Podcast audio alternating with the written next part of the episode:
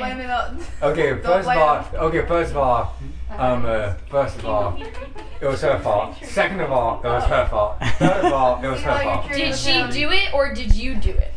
Who who She- put the band she- rubber bands in She always does my hair.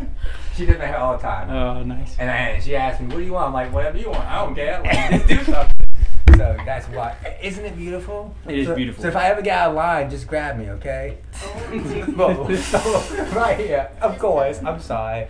oh my lord. All right, let's let's uh let's get started. Okay. All right. That was on the yeah, it was. It's whatever. Separation. Okay. Yeah. Before we get into it, let's just pray. Um, Papa, we come before you in the name of Jesus. We thank you so much for this time that we get to have together as family. Thank you so much for meeting us here in worship. Uh, we just absolutely cherish the time that we get um, to just sing to you and to worship you and to, to come come before you and, and honor you because, well, you are worthy of it. And uh, we just love you so much. We, we just uh, ask that uh, as tonight when tonight when we go into this teaching, I just ask that you would be all in the middle of it because uh, your word and your truth and your purposes are all we're looking for. That's that's our, our primary goal is to seek out and go after those things. Uh, so I just pray that um, you would give me the words to say and that your word would, would come through unhindered and that I know the enemy doesn't want people to hear this teaching, so I just silence him right now in the name of Jesus. Uh, no spirits of distraction can come in this room tonight um, because we are we are going after the truth of Daddy God, and so. Daddy, thank you for your provision in this area. We love you. We give you all the honor and glory and praise. We ask these things in the name of Jesus. Amen. Amen. Okay. so tonight we are talking about separation. Does anybody know what the teaching of separation is all about? Have you heard this teaching before? Raise your hand. I've heard it if you've heard the podcast. Okay.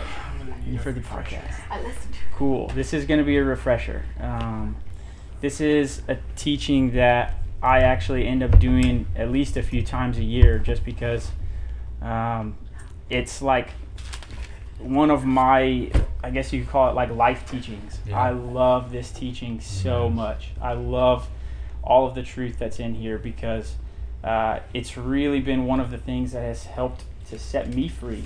And I've seen so many people uh, get freedom because of this teaching.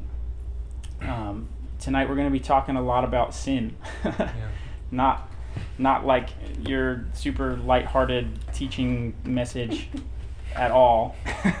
but that's okay because this is truth, and we need to talk about hard things. Amen. We need to talk about hard things because people are in bondage, and we want to get people free. And so that's what this is all about tonight. Um, so as we go into this, keep an open mind if you haven't heard this teaching before, because there may be some stuff that you never heard before, and that's okay. That's okay. I am uh, ready and willing to, and Savannah here with me, and the other leaders, we're ready and we're willing to answer as many questions as you got. So come with your questions.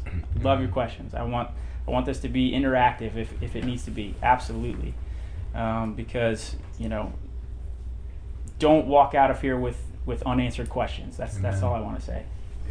Um, because this is this is really really important, and I hope that as we go, you guys get the the the gravity of what we're talking about. So uh, let's let's jump into it. So separation. The reason we call this teaching separation is because it's all about the fact, the truth, the biblical doctrine that we are separate from our sin. Our sin is not us. We are not sin. Okay? That's what separation is all about. Our sin does not define us. Our sin is not part of our identity. It is not us, and we are not it. Thank We are separate. Yes, Praise thank God. goodness. Thank goodness. Sorry, I can't. Thank goodness. And so we are going to jump into a bunch of scriptures uh, that talk about sin and hopefully prove that point for you guys. Um, because when we realize that we are separate from our sin, well, one, we view ourselves in a much clearer light and we are able to love ourselves so much easier Amen. because we do not identify with all of all of these different failures and all of these shortcomings uh, that the sin in our life brings about. They are not us, and so we can we can view ourselves the way that God views us as beloved, as saints, as you know, beautiful, as His children. We can see ourselves that way and not identify with, you know, the bad stuff that we do, the bad stuff that we think.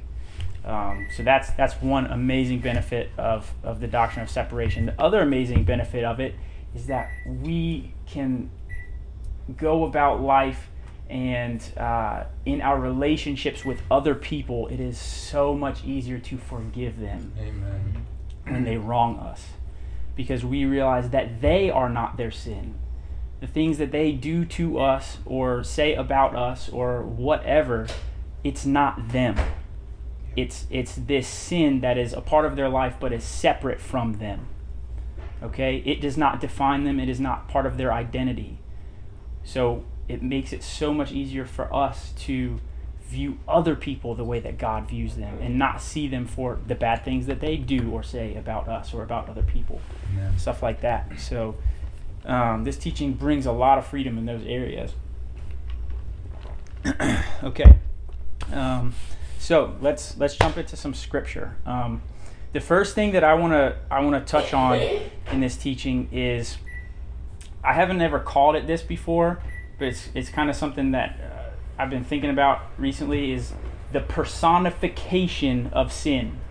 Okay, and you're hopefully you'll you'll figure out what that means as we go. But sin is not simply just like I don't I don't know how you guys think about sin, like an urge or just like some some desire that that falls short of of God's mark. The the word sin literally just means to miss the mark. It's like uh, in in the original Greek, it's like a, a term that's almost uh, has like a connotation of like archery, like missing the bullseye, Yeah. shooting an arrow. That that's really what the word sin means. But when you look at it in Scripture, there's so much more to it than that. So let's let's just jump in. We're gonna start in Romans chapter seven. This is really like the flagship section as far as this teaching goes. Romans chapter 7, starting in verse 15. Would someone like to read for me? Yeah. Yo. All right. Verse 15 through. Verse 15 all the way through chapter 8, verse 1. Nice. Alright. For what I am doing, I do not understand. For what I will to do, that I do not practice. But what I hate, that I do. If then I do what I will not to do, I agree with the law that it is good. but now it is no longer I who do it, but sin that dwells in me. For I know that in me, that is, in my flesh, nothing good dwells. For to will is present with me, but how to perform what is good I do not find. For the good that I will to do, I do not do, but the evil I will not to do, that I practice. Now, if I do what I will not to do, it is not. It is no longer I who do it, but sin that dwells in me. I then I find then a law that evil is present with me, the one who wills to do good. For I delight in the law of God according to the inward man. But I see another law in my members, warring against the law of my mind, and bringing me into captivity to the law of sin which is in my members. O wretched man that I am, who will deliver me from this body of death? I thank God through Jesus Christ our Lord. So then, with the with the mind, I myself serve the law of God, but with the flesh, the law of sin. You want to read eight one two? Yeah. The, there is therefore now no condemnation to those who are in Christ Jesus, who do not walk according to the flesh, but according to the Spirit. Thank you, Cameron. All right. so there's a lot going on in this passage. Um, this is the Apostle Paul speaking, and uh, I just kind of want to go through this piece by piece if we can, um, so that you can get an, an idea of what's going on. But notice that he's talking about sin. He talks a lot about sin in here. So we're going to really focus on the things that he is saying about sin itself. All right. So starting in verse 15. Paul is saying, and I'm just going to try to paraphrase this for you because it's kind of complicated. He says, For what I am doing, I do not understand. For what I will to do, that I do not practice. But what I hate, that I do. So what he's saying is, okay, I've got these things that I want to do. Yeah. These good things, these God things. I want to help people. I want to be obedient. I want to live right. I don't find myself doing those things. Yeah. I also have all these things that I don't want to be doing. You know, uh, bad mouthing people. You know, gossiping, slander. I've got all these things that you know, being critical. You know, being being hateful, having bitterness, being unforgiving towards people. Anything that you can think of that's you know falls short of of you know God's command for our lives. He's saying, I have all these things. Those are the things that I find that I'm doing. Okay? So I want to do good. I don't want to do bad. I find myself doing bad. so why is that? Why is that? Uh, and he, keep, he keeps talking. He keeps talking that way. If then I do what I will not to do. So if I do the things that I don't want to be doing, I agree with the law that those things are good. All right. So now this is where this is where he gives you the the reason be, reasoning behind all of this. So when he does the things he doesn't want to be doing, what does he say that it is? He says in verse 17, But now it is no longer I who do it, but sin that dwells in me. Really interesting statement. Let's keep going. For I know that in me, that is in my flesh, nothing good dwells. For to will is present with me. So he's saying the will to do good things, I've got it. I've got a will to do good things. But how to perform the good things, I, I, I can't find I can't find how to do them. For the good that I will to do, I do not do. More of the same. But the evil I will not to do, that I practice. The same stuff. I have good things, and I'm not doing them. I've got bad things that I don't want to do. Those are what I'm doing. Verse 20. Now, if I do what I will not to do, so if I do the things that I don't want to be doing, it is no longer I who do it, but sin that dwells in me. I find then a law that evil is present with me, the one who wills to do good. For I delight in the law of God according to the inward man, but I see another law in my members, warring against the law of my mind, and bringing me into captivity to the law of sin, which is in my members. So we'll stop right there. I want you guys to look at what he says about sin. Okay? He's got all these all these bad things that he, he knows he doesn't want to be doing, but he finds himself doing them anyway. What does he say? He says, When I do those things that I don't want to be doing, when I when I fall short of, of God's command for my life, it is no longer I who do it, Yeah. but sin that dwells in me. I see a light bulb going off Light bulb. light bulb going off. Yeah, so let's let's look at what he says about sin. He said he says sin dwells in him. What else does he say? He says that uh, sin. within. Yeah, he says evil is present with him. He says the sin dwells in him. He says that the sin does the things that he doesn't want to be doing. He says it's not me doing it; it's the sin doing it. Yeah. So the sin dwells and it does things. This is pretty crazy. It's no longer I do it, but sin that dwells within. me. Yeah, he says it's not I that do it, but sin that dwells in me.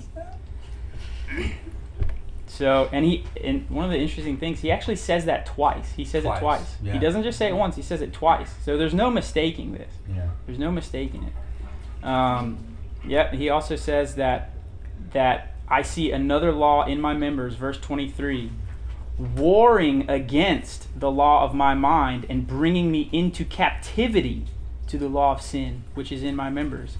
So not only does this sin dwell in him, in his flesh, it does things through him that he doesn't want to be doing. It wars against the the law of his the law of his mind that is that has all those good desires that God has put in him, and it brings him into captivity to to that sinful law. Um, this is pretty crazy. This is a this is a, a a real point of like revelation. If you understand what is Paul saying? Paul is saying that sin this sin is a being. It is an entity Yeah. because inanimate objects don't dwell anywhere. Yeah. Inanimate objects don't do things. Inanimate objects don't war. Okay? Uh, if, if you were talking about, you know, a chair or, you know, this rug, you wouldn't say that rug is dwelling in this room. That's not how it works. Yeah. the only things that dwell, the only things that do things, the only the only uh, things that can that can war or that can bring something into captivity. We're talking about beings. We're talking about beings. And so when I when I say the personification of sin, what I'm talking about is sin isn't just an idea. Amen. Sin isn't just a a concept. It's not just some uh, some urge or some some sort of like you know inherent feeling that we have. Mm-hmm. Paul is saying that sin does things. Sin exists and lives. It it is an entity that that has the capacity for thought and for action. So this is pretty crazy stuff. So as we move on through this teaching, let's keep thinking about this. And I want to give you some some more passages to to kind of drive this home. But the nature of sin is far bigger than what most people realize. Let's turn over to Ephesians chapter 6.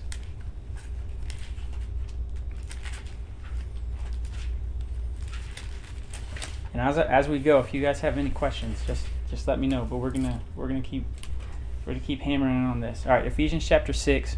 We're gonna read verses eleven through twelve.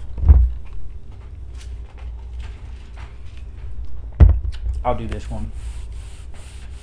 Ephesians 6 11 through 12 says, Put on the whole armor of God, that you may be able to stand against the wiles of the devil.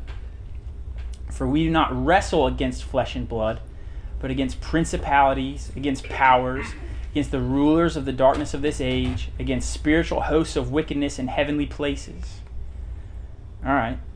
So, at the end of the passage in Romans 7, Paul was saying that there's there's another law in his members warring against the law of his mind and bringing him into captivity. All right, so what is he warning it, warring against? Well, Paul also wrote the letter to the Ephesians. So what does he say our what does he say our, our battle is with? He says we wrestle not against flesh and blood, against principalities, powers, rulers of the darkness of this age, spiritual hosts of wickedness in heavenly places. These what he's listed here are beings. Mm-hmm. They are entities that have the capacity for thought, for action, for war.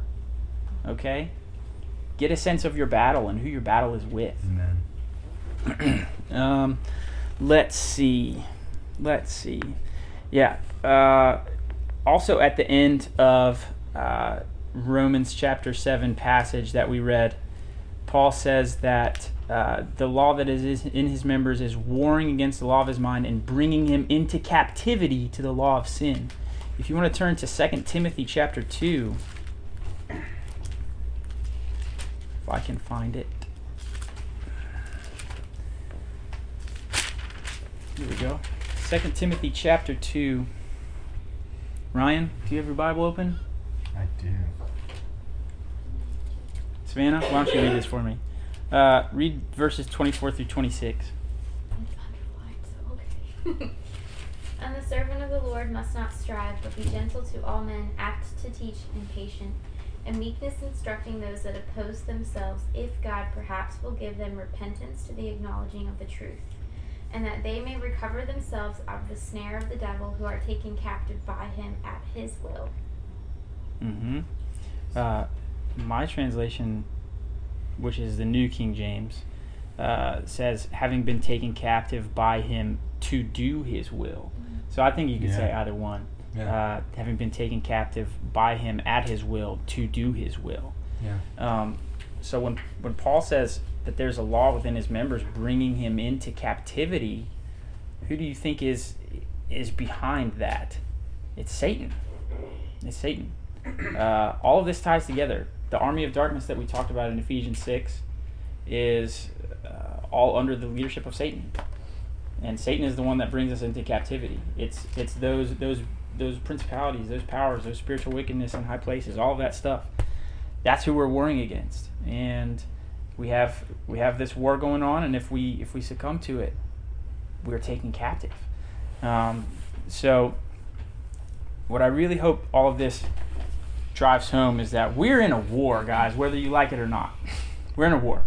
We're in a battle. Every single day there is spiritual warfare going on all around us in you know the realm that we can't see. You know, the, the Bible talks about three heavens. There's the first heaven, second heaven, the third heaven. Second heaven is where all the spiritual beings live angels, demons, whatever, evil spirits, all that stuff.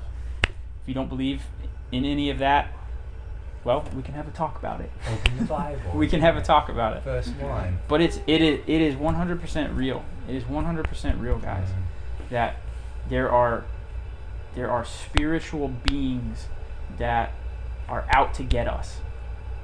And we are in a battle against them.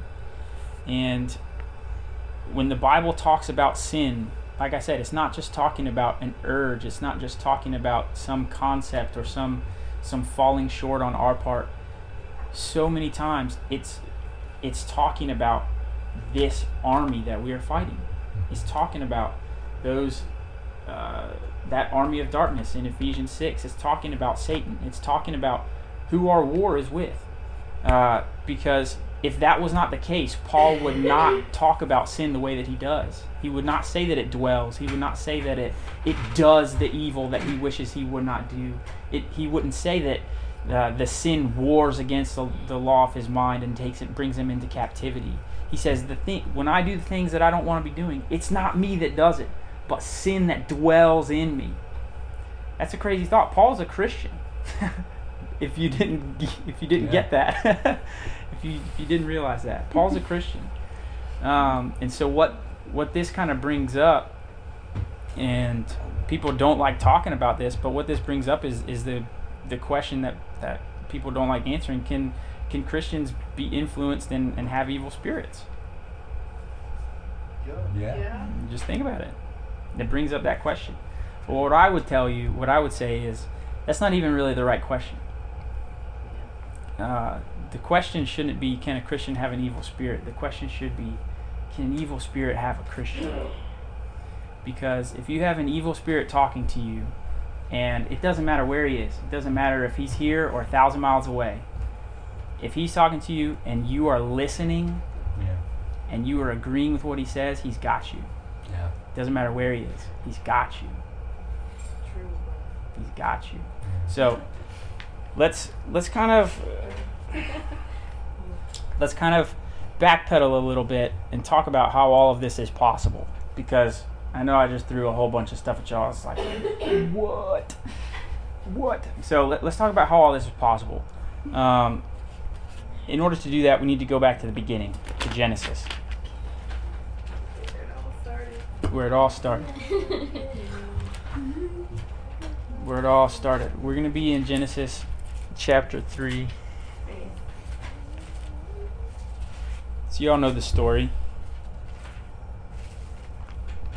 Y'all know the story of Adam and Eve, Garden of Eden, come across this serpent.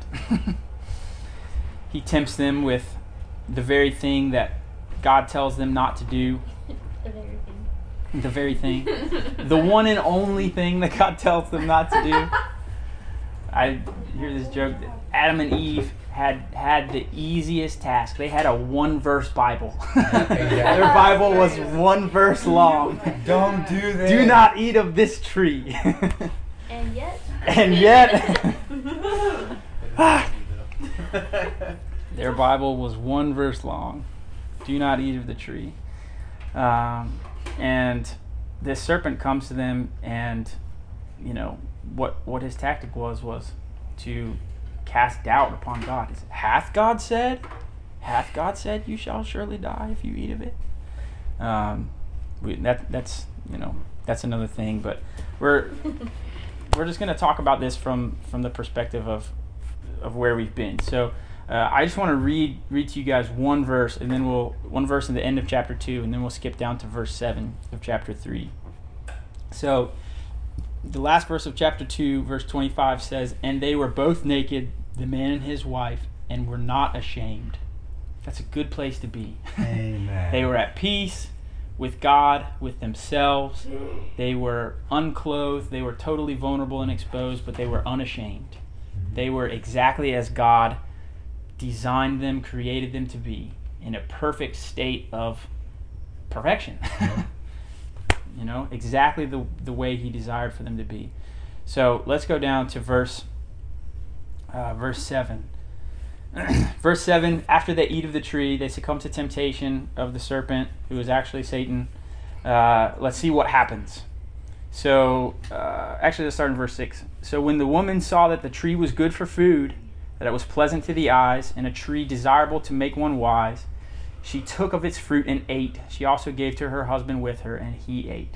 All right, now let's see what let's see what happens. Then the eyes of both of them were opened, and they knew that they were naked. And they sewed fig leaves together and made themselves coverings. And they heard the sound of the Lord God walking in the garden in the cool of the day. And Adam and his wife hid themselves from the presence of the Lord among the trees of the garden. Then the Lord God called to Adam and said to him, Where are you? So he said, I heard your voice in the garden, and I was afraid because I was naked, and I hid myself. And he said, Who told you that you were naked? Have you eaten from the tree of which I commanded you that you should not eat? All right. There's a lot going on here. so, how did we get from chapter 2, verse 25, they were both naked and unashamed, to after they eat the tree, eat of the tree, and all this stuff, they're realizing they're naked and they're hiding from God. They're sewing fig leaves together to cover themselves. You have a question? I saw you. Huh? no, you raised your hand. Oh, you're good. You're good. So how do how do we get to this point? How do we get to this point? So what do you guys see? What do you guys see that that they're operating in here at uh, you know at, at the latter part of this section? They're fearful. They're ashamed. They're hiding themselves, trying to deceive God. They're all kinds of awful emotions and stuff going on that they didn't have before. What happened? They were naked and unashamed. What happened? Um, we need to look at, at what God says, how they got to this point. Um, so it says the eyes of the eyes of both of them were open, and they knew that they were naked. And they sewed fig leaves together, made coverings. Um, so they they hide from God. They cover themselves. They're fearful. They're ashamed. How did what does God say was the reason that they went from being naked and unashamed to fearful, shameful, all this stuff? In verse 11, what does he say? He says, "Who told you that you were naked? Who told you?" It's not how did you know you were naked? Because that's one question. The question he asked is who told you? So what I would submit to you guys is that when Adam and Eve ate of that tree in rebellion against God, that's a key point in rebellion against God, defying their their one verse Bible. what happened was that from that point on, the serpent, Satan, the enemy, his army of darkness, no longer had to tempt them and give them thoughts in the physical realm. He didn't have to come to them as a serpent anymore. Their sinful thoughts of fear and shame and deception came from within at this point. That's how come God could say, Who told you? Is because those beings, Satan and his army, had access to speak to them on a spirit to spirit level. Okay? So, the nature of temptation for us is the same as it was for Adam and Eve immediately after this happened. It's that when you're tempted with, with sin, where does it come from? Does it come from outward sources? Mm-hmm. No. You never, ever, ever, ever, ever do a sinful act, speak a sinful word, think a sinful thought without it originating in here, in your head. Somebody, I mean, somebody might offer you drugs on the street, but you're not going to do it unless you have the thought to do it. Mm-hmm. Right. The temptation is all in your mind, it's all in our minds. So, have any of you guys ever had a serpent or any other kind of animal come and try and tempt you with sin? No. No. It's because the enemy doesn't have to use that tactic anymore. He has access to speak to us in the realm that is beyond the physical. He can speak to us on a spiritual level. That's where temptation comes from. Um, so, the main point that people miss uh, in, in Romans 5, so many people read Romans 5 to say that. Uh, let's, well, let's read it real quick. I love just the book of Romans. Um, in Romans 5, verse 12, so many people read this scripture. It says, Therefore, just as through one man sin entered the world, and death through sin, and thus death spread to all men because all sinned.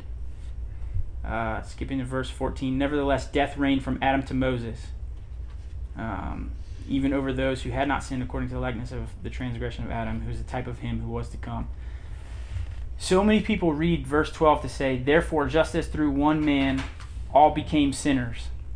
It's not what it says. It says, Therefore, just as through one man sin entered the world. Amen. Sin entered the world, and death through sin. So, when sin entered the world, what is it talking about? Is it talking about, you know, our human inclinations or urges or, or lusts or whatever that, that talks about? No. When it says sin entered the world, it's saying that army of darkness in Ephesians 6 entered the world and gained access to man on a spiritual level. That's what it's saying.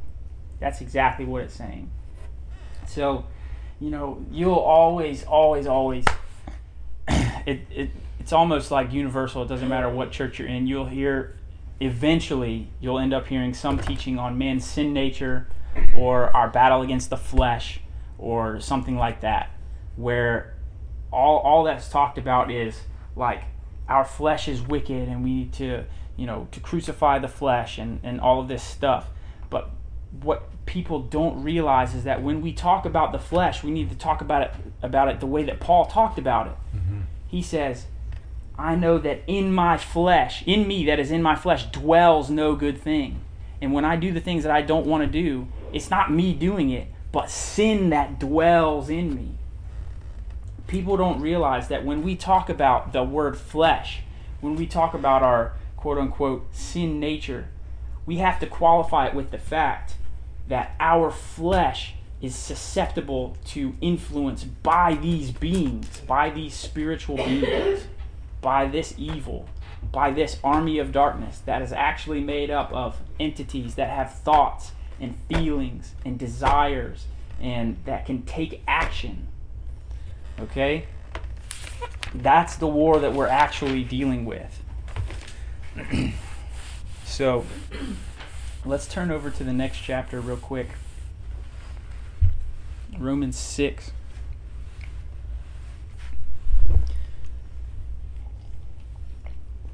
Romans 6, verses 12 through 16. Who wants to read that for me? All right, Caitlin. Read for me, for me verses 12 through 16. Yeah. Therefore, do not let sin reign in your mortal body, that you should obey it in its lusts. And do not present your members as instruments of unrighteousness to sin, but present yourselves to God as being alive from the dead, and your members as instruments of righteousness to God. For sin shall not have dominion over you, for you are not under law, but under grace. What then? Shall we sin because we are not under law, but under grace? Certainly not. Do you not know that whom you present yourself slaves to obey, you are that one slaves whom you obey, whether of sin leading to death or of obedience leading to righteousness? Thank you. Um, and actually, a couple verses later, in verse 19, we'll call it 19b, it's like the second half of that verse. It says, So now, present your members as slaves of righteousness for holiness. Uh, which kind of follows up on everything that I was saying. But, all right, so I really, this is really like the meat of, of the teaching right here. Not that we haven't had some meat already, but this is really the meat of the teaching. Do you guys understand at this point? I hope I hope you understand based on everything we've talked about that when we talk about sin, when the Bible talks about sin in many locations, sin is personified. Okay? It's not it's not just a concept. It's not just an idea. It's not just, you know, these urges that we have that are natural to us and innate and stuff. Okay? When the Bible talks about sin, it talks about it in reference uh, many, many times in reference to that, that army in Ephesians 6 spiritual wickedness in high places, the principalities, of the powers, the rulers of darkness of this world. It is the army that is commanded by Satan that we cannot see. Okay, I hope you guys understand that, first of all. Secondly, what I want you guys to understand is that that army, those beings, have access to speak to us on a spirit to spirit level Amen. and to tempt us Yeah. and to give us thoughts and feelings and urges. As we can't trust our feelings and our emotions Amen. because we don't know what the source of them is. Yep. Um, you know, we can pray that God would give us the discernment to know what the source of them is, and we can learn to discern what the source of our thoughts and feelings of, and emotions is. Um, but you know, there there are multiple places that they could come from. So, uh, where where could a where could a thought potentially come from? A thought could come from ourselves. We can have thoughts that are innate to us. Yeah. I love barbecue. Amen. Barbecue is my favorite food. My Wi-Fi password in my house is eat barbecue 24/7. It is. it's like, I love barbecue. That is a me thought. That's a me thought. I, I had that thought. I came up with that. yeah. that thought originated in my mind. Exactly. And you said it is good. I said it is good. That's good right there. that thought originated in my mind. There are other thoughts that I have that didn't originate in my mind. Yeah. There are thoughts that I had that originated in the mind of God. Amen. They came from the Holy Spirit. Walking down the street and, you know, just random passerby, God says, "Hey, go go talk to that person." I didn't have that thought. I don't want to talk to that person. I don't know them. no, but God, God wanted me to. That's a God thought. That didn't originate in my mind. It originated in His mind. So God can give me thoughts. But you know who else can give us thoughts is the enemy Amen.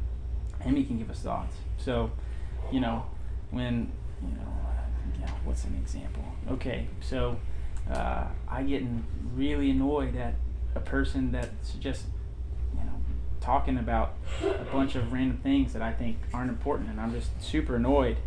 And the thought that I have is, oh my gosh, just shut up. Yeah. And well, did that come from me? Well, no, that's not my that's not my nature. God didn't create me to to tell a person to shut up and to not value what they have to say. it's not how He created me. Well, the enemy has thoughts of criticism and accusation, though. Those types of thoughts originate in his mind. That's his nature. Yeah. That's his nature. Um, when it, whenever I I am uh, you know maybe I, I this is an example that would never ever happen, but maybe I went out and like spent four hundred dollars on just a bunch of stuff that I didn't need golf golf stuff. I don't even play golf anymore. I spent about four hundred dollars on golf equipment, and I came home and tried to hide it from Savannah and didn't tell her that I spent four hundred dollars on golf equipment. you know, well, the the thought to to lie to my wife did that originate in my mind? It definitely didn't originate in the mind of God. Man. But did it originate in my mind? No. The word says that Satan was a liar from the beginning. Amen. He's the Satan is the father of lies. Amen. So if I have thoughts and temptations to lie, whose mind did those originate in? Those thoughts originated in in someone else's mind that is not my own. Yeah. And so when we have thoughts and feelings that uh, lead us to to think things that are um, subpar when it comes to God's standards for our lives, more times than not, they came from a source that was not ourselves. Because God did not create us with a desire for sin. Amen. He created us with a free will, That's good. But He did not create us with a heart towards rebellion, with a heart stuff. towards sin. He created us good and perfect. He said, "I see that, and I, I see what I created in you, and I see good. Um, so, if you guys understand all that, let's talk about the reason that Paul can even say that when he does the things he doesn't want to do, that it's not him that does it, but sin that dwells in me. The answer is right here in Romans chapter 6. He says, Therefore, do not let sin reign in your mortal body, that you should obey it in its lusts. And do not present your members as instruments of unrighteousness to sin, but present yourselves to God as being alive from the dead, and your members as instruments of righteousness to God. That's so good. Guys, what is it what is an instrument? Tell me what an instrument is. It's something that's used. This is not a trick question. Something you use to do something. There you go. Yeah. Yeah, something you use to do something like something a else. puppet or a guitar or a weapon. Yes, yeah. It's an instrument. Oh, okay. Well, it is an instrument of destruction if used incorrectly. It- Just saying. no, you're right. You're right. You're right. A guitar, a guitar is an instrument, something Yeah. that you use in order to make A hammer is an instrument. A hammer is an instrument, is something that you use in order to put nails in boards. Exactly. Okay? A scalpel is a surgeon's instrument, Yeah, something that he uses for the purpose of cutting things open in surgery. Instrument.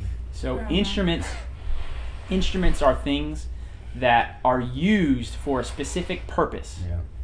Okay? They are objects that are used for a specific purpose. What does this say? This says, and do not present your members as instruments of unrighteousness to sin. When it says our members, it's talking about our physical bodies. It's talking about our mouths, our, our tongue. What, what does the Bible say about our tongue? It is unruly and deadly, and it can't be tamed. Yeah, but it also calls it. Power of life and death. Yeah, it, Yeah. Yeah, it doesn't it- lie. But it calls the Bible calls our tongue a member. So when Yeah. it's when it's It is talking a about member that said among himself. That's right. Like great, how great a for fire, how great a force a, a small fire kindles. Yep. Yeah. Yep. When he's talking about members, it's talking about our physical bodies. Yeah.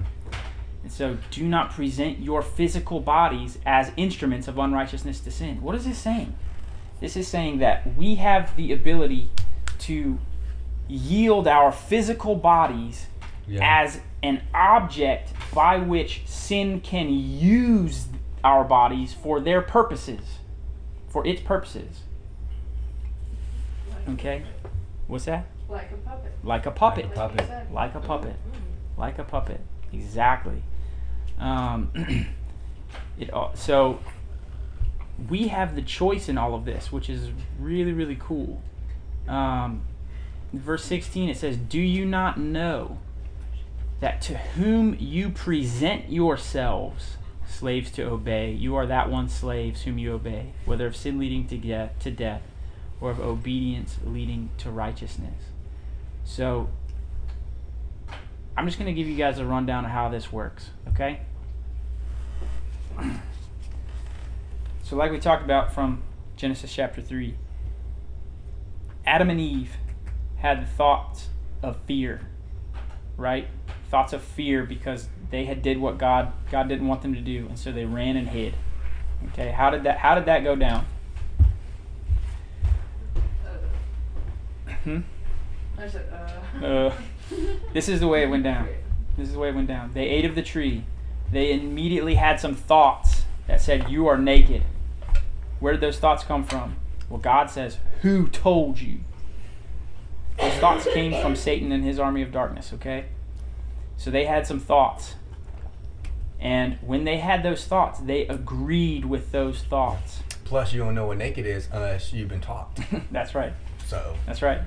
But they agreed with those fearful thoughts and said, Oh no, I am naked. I need to hide myself.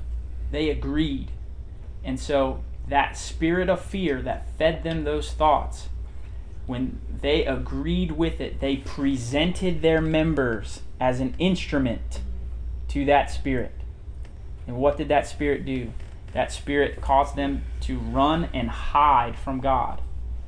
That is that is Is that what God wants us to do to run and hide from Him? No, that's a sinful act. It caused them to cover themselves with uh, the fig leaf sewed together and to, to cover the beauty that God had created.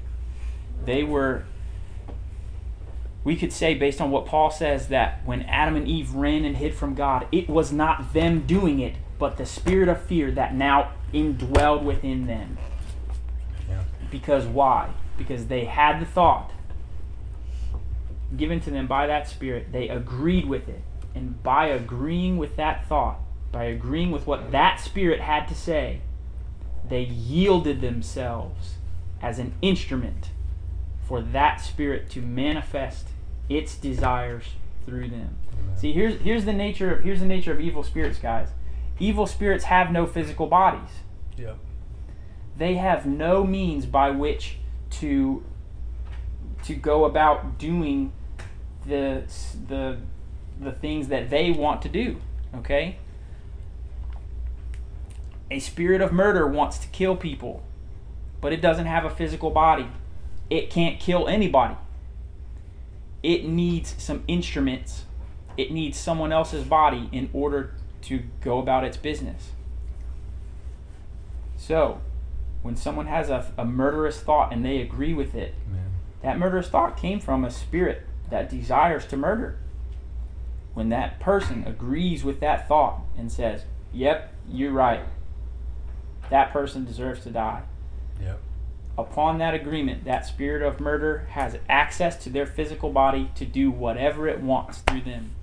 And when that person, say they use a gun, pulls the trigger to kill that person, it is not the person that pulled the trigger. It is the that sinful being that dwelled within them. Just like Cain and Abel. Just like Cain God Abel. told Cain, sin is lying Yes. at the door, but you. Genesis power over it chapter 4. Genesis So chapter good. 4. You're exactly right. Genesis chapter 4. God tells Cain, if if you do well, you will be accepted. Yeah. But if you do not do well, he says, sin lieth at the door. Where is it right here? In in uh, Genesis chapter 4, verse 6 and 7. So the Lord said to Cain, Why are you angry, and why has your countenance fallen? If you do well, will you not be accepted? And if you do not do well, sin lies at the door, and its desire is for you, but you should rule over it. That's what God says to Cain That's crazy. if sin is just an inanimate thing that we have inherent to us, how does it have a desire? How does it, uh, you know, how does it lie at the door, stalking us, waiting, Yeah. waiting for us to give in? That's not just some some inherent thing that we that we have as, as a natural part of us. That's not what sin is. Yeah. Sin is a being or a group of beings that desires to get its rocks off by using our bodies because they don't have bodies of their own. Look, guys, I get that this teaching is super weird. It's awesome. I get it. This teaching is weird. Because, well, if you don't have a concept for like supernatural things, none of this is going to make sense. But exactly. no, this is going to make sense. But we have to understand that this is a real battle that is going on. Because if you believe in a God, well, you got to also believe that there's probably, if there's a force for good, there's also a force for evil. Amen. There also is one. Because where else do we get all this evil that's in the world? All the suffering, all the death, all the hate. There is so much of it in this world. Where does it come from? Where does it come from?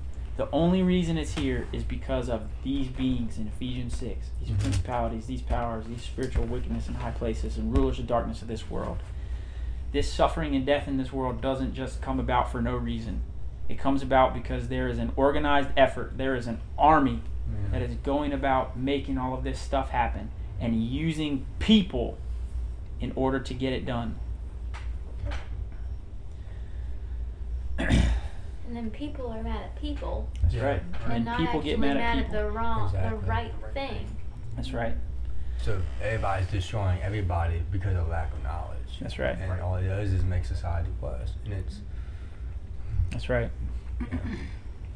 So, guys, we have the option, we have the ability to determine whether or not we yield ourselves to these beings. I'm just going to read this again because this drives it home. Therefore, do not let, that means the onus on- is on us. Mm-hmm. We determine whether we let this happen or not. Yeah. Do not let sin reign. What does it what does reign mean? To rule, to govern, To master. to master. That's right. In your mortal body, that you should obey it in its lusts. Whose lusts are we talking about? Is it my lusts? No. It's the lusts of these beings, of this sin. And do not present your members as instruments of unrighteousness to sin. Guys, again, do not present your members. The onus is on us. We get to make the decision. We are the ones that this all comes back to. Do not present your members as instruments of unrighteousness to sin, but present yourselves to God as being alive from the dead, and your members as instruments of righteousness to God. For sin shall not have dominion over you, for you are not under the law but under grace. What then? Shall we sin because we are not under the law but under grace? Certainly not. Do you not know that to whom you present yourselves slaves to obey, you are that one slaves whom you obey, whether of sin leading to death or of obedience leading to righteousness? So, let's just get back to talking about the whole doctrine of separation, how we are separate from our sin. Guys, the way that this works is when we agree and we yield ourselves, when we present our members to these beings for them to manifest through us, that agreement and that yielding is what is accounted to us as sin. That's that's how the Bible can say that all have sinned and fallen short of the glory of God. We have all done it, many, many, many, many times. We are all, uh, we are all people that have yielded our members. We are all people that have presented our bodies as instruments of unrighteousness to this army, to these these spiritual entities. That is what is accounted to us as sin. But when Paul says, "When I do the things I don't want to do, it is not I who do it, but sin that dwells in me." The thing, the the entities, the beings that we need to be getting angry at and fighting against is not the person that yields, but the beings that are reigning. Does that make sense? Mm-hmm. Yeah. and not yourself. and not yourself. So, Bible says Ephesians 6, we wrestle not against flesh and blood. Flesh and blood is not the problem. If Savannah and I were to have an argument and both of us are being very accusatory and critical and stuff, my battle is not with her. Yeah. My battle is not with her because she's flesh and blood. I'm flesh and blood. Her battle's not with me. We have to recognize that uh, when I say things that are hurtful to her, it's not me saying it. Yep. It's the sin, the sinful beings that dwell in here, that are saying those things. I have yielded my tongue.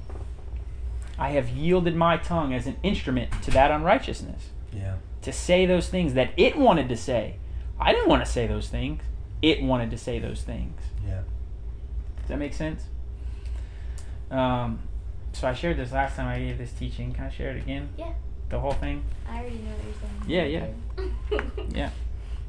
So Savannah and I try to employ this in our marriage as much as possible.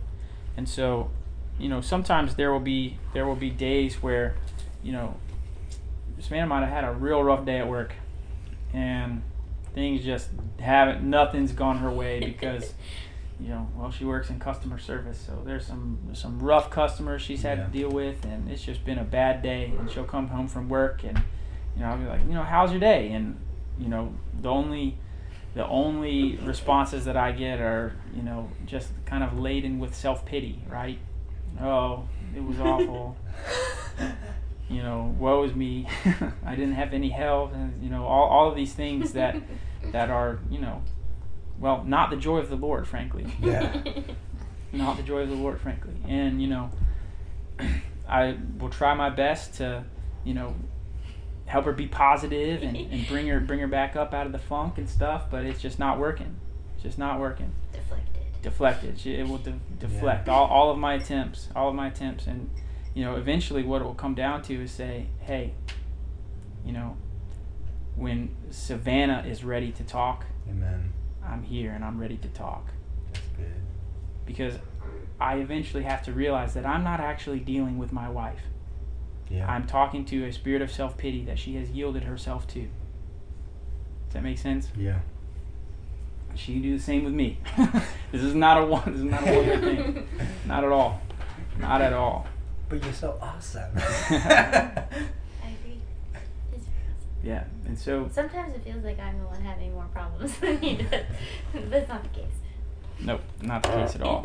Not the case at all. So I hope you guys understand that Yeah. that's that's the kind of thing that we need to be realizing in Mhm. our everyday relationships with people and with ourselves.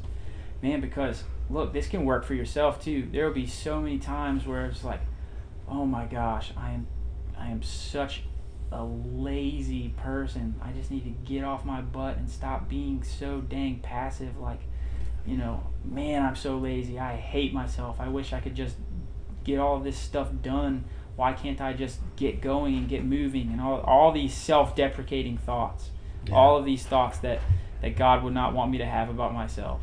I need to realize that man those thoughts have not originated in my head. Mm. those thoughts originated in the mind of, of Satan or one of his one of his you know army of darkness.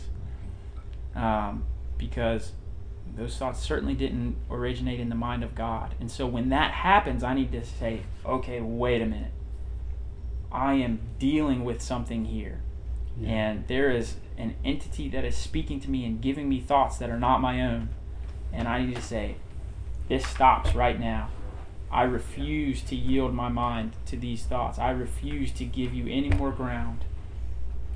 And I I want to be free of you and, and get you out of my life because I'm not listening to these self-deprecating thoughts anymore because I am worthy. God says that I am his son and that he loves me and it's not worth it for me to yield myself yield myself as an instrument of a spirit of unloving. Yeah. It's not worth it because I want to be free. I want to to live an abundant life that is free of sin and believing the things about myself that God says about me. Um, so this works. This works both ways in your relationship with other people and your relationship with yourself. You have to realize that the stuff that we have going on uh, in our lives, where we are doing things that we don't want to be doing, or other people are doing things to us or saying things about us that you know are are less than what God would have. We're not battling the person. We're not battling ourselves. We're battling this kingdom Yeah. This kingdom. And like I said at the beginning, this is the reason why it's so much easier once you understand this stuff to forgive other people and to forgive yourself because you realize, oh man, it was never Savannah's intention. Man. It was never her heart. It was never, you know, originated in her mind to come home and, and you know, say all of these like pitiful things and make my day miserable because of it. Like, you know, that was never her. I'm not having to like deal with her. I'm dealing with this spirit. And once that spirit is gone, we can return to union with each other and to be be exactly the way that God desired us to be in perfect, unhindered relationship. It's these spirits that get in the way. They get in the way. And so uh, you cannot do battle unless you know who your enemy is and how he operates. That's what this is all about. Can I say something? Yes, please. Um, one thing that I have found really helpful to like learn how to identify where my thoughts are coming from because we've got the three sources of you know you've got the God thoughts which are, are wonderful and then you have thoughts that come from yourself which are also wonderful and then you've got the ones that the enemy presents to you sometimes as if they are your own um, one time, sometimes I'll ask myself the question who does this benefit? Mhm. Does this thought carried out in fruition, who does this benefit? In the end, do I feel better? In the end, do I feel like I loved Matt correctly? In the end, do I think I rejoiced over the day? Or asking the question, what is long term, like what long term thinking in this way, how does this affect me in the future? And like long term agreement with self pity makes me an extremely bitter person. Mm. And that kind of thinking means, okay, since I know God did not make me an extremely bitter, bitter person Yeah. who's ungrateful or discouraged with life, I know that that's not God and I know that that's not me. So in the short term, I'm going to turn it around and I'm going to choose to be grateful Mm. because I do not want to have self pity benefit from my lapse right now. Mm. Um, Yeah. Who does it benefit? Like me, ex- like spewing at Matt in accusation because I feel wrong because I feel like he's not listening to me and my woes of the day or anything like that. Who does that benefit in the end? It doesn't doesn't benefit him because he's now spewed with grossness Yeah. and we didn't get to rejoice together. It also doesn't benefit me because I was the one who spewed. It was my mouth that said it in that moment. Who gets the glory? Yeah. Bitterness and accusation, who loves it. Yeah. He thrives off of it. He gets his release. Yeah. So why would I allow him to feel good Yeah. and both of us to feel horrible at the end of it? Right. It's not worth it. Mhm. So it's like, man, praise is the one thing that he hates to hear. So let me praise more. Yeah. Yeah. I mean, a great example from the Bible is Matthew 16 when Jesus spoke to Peter and said, "Get behind me." Satan." when Jesus, when Yeah. Peter opened up his mouth, you know, I mean, you know, G- Peter might have meant well, but his heart was not aligned with the will of God, because that was not Peter speaking. That was Satan speaking through him, trying to diffuse the, the will of God, um, uh, just just like Adam and Eve. Um, uh, but another great point uh, of like benefiting is like this line up with Philippians 4 8. Mhm. So, like Yep. that, does that thought line up with Philippians 4 8? Whatever is true, whatever is lovely, Yes. whatever is pure, Yeah. whatever is honest, whatever good. Yeah. I actually have uh, Matthew 16 in my notes. It's just like the whole story of when Jesus asked Yeah. Peter, Two questions. yeah, who Jesus asked Peter, "Who do you say that I am?" And he says, "You are the Christ, the Son of the living God." Yeah. And what does what does Jesus say? He says, "Flesh and blood has not revealed this to you, but my Father who is in heaven." That he had a God thought. Amen. Woohoo! Yeah, He had a God thought. What is Jesus saying? That thought didn't originate in your mind. Yeah.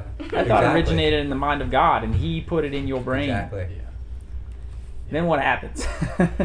Peter let something else yeah. halfway through him. Yeah. Then You Je- doing so good, dude. Yeah, then Jesus then Jesus starts telling them about how he how he must Wrong. Jesus starts telling them about how he must die and then rise again in 3 days and what does Peter say? He says, "Far be it from you, Lord. Lord. Yep. Yeah. Let this not happen." And what does Jesus say? He says, "Get behind me, Satan. Satan." He doesn't say get behind me, Peter. Yeah. He says get behind me, Satan. So, a couple minutes earlier, Peter had a God thought Yeah. that God put in his brain. Homo was on a roll. He was on a roll. 2 minutes later, what happens? Peter had a Satan thought. A thought that originated in the mind of Satan, that Satan put in his brain. Yeah. Peter agreed with that thought and by his agreement yielded his tongue in order for Satan to speak through him. That's how Peter could look at Satan at, at Peter. That's how Jesus could look at Peter. he could look at Peter and call him Satan because Jesus knew he was not talking to Peter. Yeah. He was hearing from Satan himself because Yeah. Peter yielded his tongue for Satan to speak through him. Yeah. That's how it works.